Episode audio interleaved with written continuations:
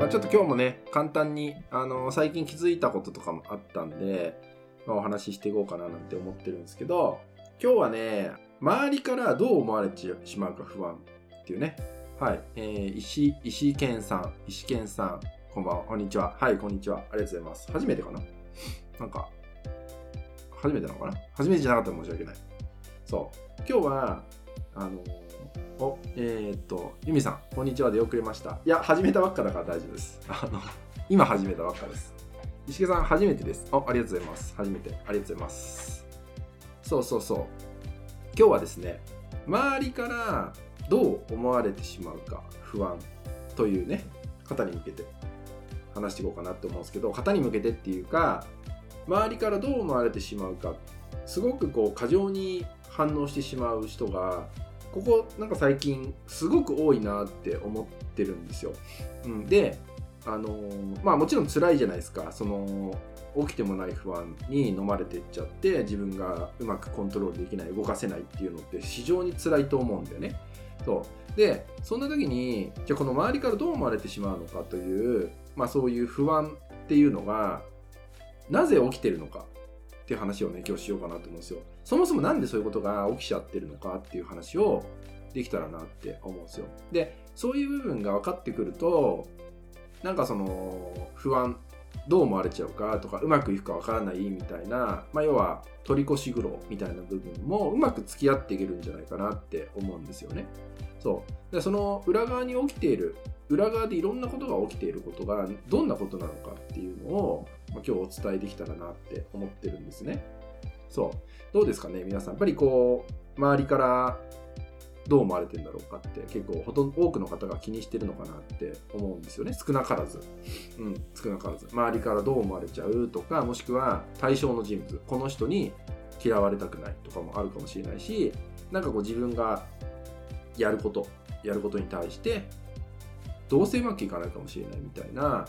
不安っていうのがえー、起きちゃってですね、やりたいのにできないとかね、そう。そういうのがあるのかなと思います。なので、なぜそういう状態が起きてしまうのかっていう話をね、していこうって思ってるんですけど、皆さんもね、あるのかなって、どうですかね、やっぱり、あのー、人によって強い弱いあるかもしれないけど、やっぱりどう思われちゃうかっていうのがあるのかなってありますね。で、そのこの周りからどう思われてしまうかが起きやすいタイプの人たちって何かっていうとあの自己否定をするタイプなんですね。自分を否定してしまうタイプの人たちっていうのが実はこのどう思われちゃうかっていうのとかうまくいかないかもしれないっていう不安に、えー、飲み込まれていっちゃって行動に移せない行動ができない状態になってしまうってことが、まあ、あるんですよね。そう。でじゃあそもそもの自己否定って何で生まれるのかってことなんですけど自分を責めてしまうことってなぜ起きてしまうのかってことなんですけどこれがまあ多くの場合はやっぱりこう過去に何かあったからとか、まあ、育った環境がとかっていうのもあると思うんですけど別にもちろんそれもあると思うんですけどなんかそこばかりを深掘ってても過去の話になっちゃうじゃないですか。そう。過去の話になっちゃうと思うんでなんか一人でトラウマを掘り起こすとか過去の傷を一人で掘り起こすはたまたインナーチャイルドなのかみたいな部分に、え、入っていったところでなんか辛くなるよね。って人多いよね。そう。なんか自分であえて過去入っちゃって、まあ、もっと辛くなっちゃう。もっと苦しくなっちゃう。で何がそもそも悩んでたのかとかっていうのも見えなくなっちゃうみたいなことも多いと思うんだけどそう。だからあまりその過去を深掘るとか一人でね一人で過去を深掘っていくとか自分のその生きてきたことをなんか見つめ直していくっていうことをすると、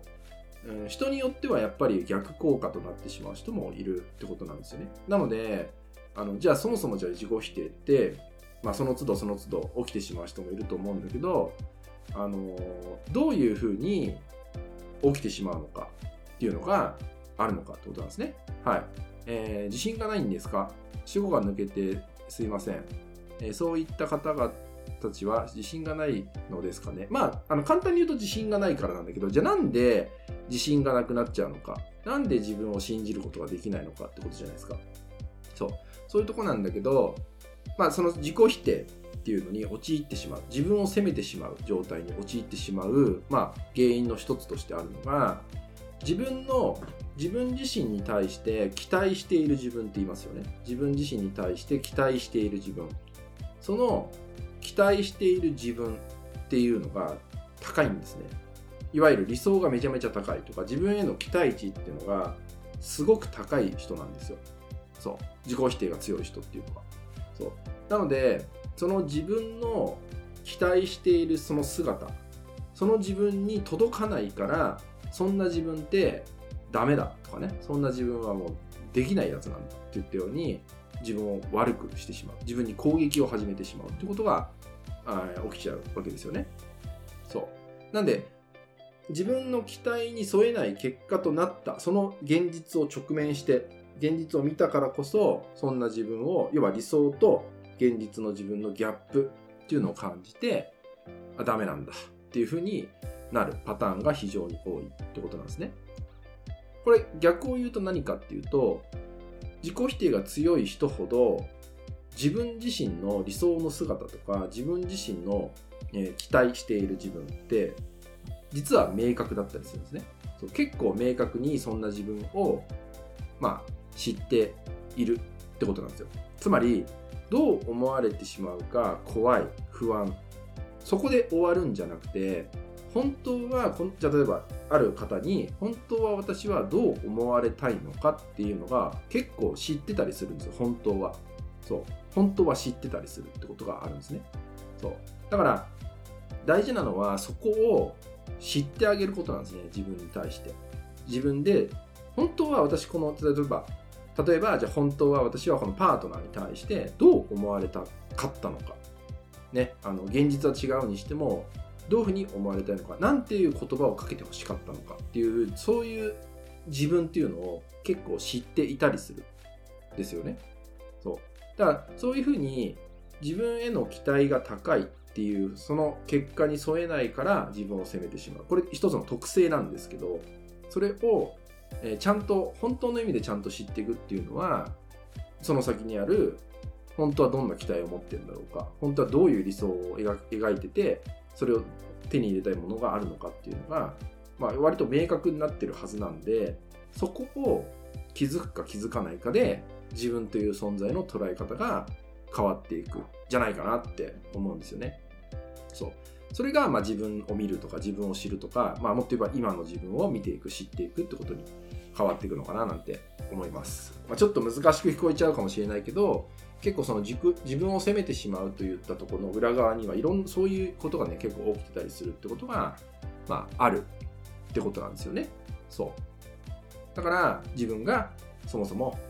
自分に対してどんな期待をしているのかっていうのを、まあ、実は知っているから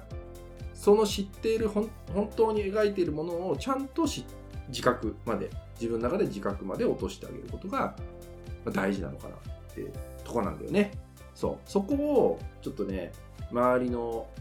からどう思われてしまうかが不安だとか怖いとかね、うん、人の目が気になっちゃうとか、まあ、対象の人物の人が気になっちゃうとか、うんと、うまくいくか不安だなっていうことが、あの強く起きちゃって足踏みしちゃうって人はもう一歩先まで自分を見てあげるってことをすれば、なんか分かってくるし、見えてくるとかあるのかなって思うんで、ちょっとそういうところまで自分を見るっていうのを、なんか意識してほしいなって思います。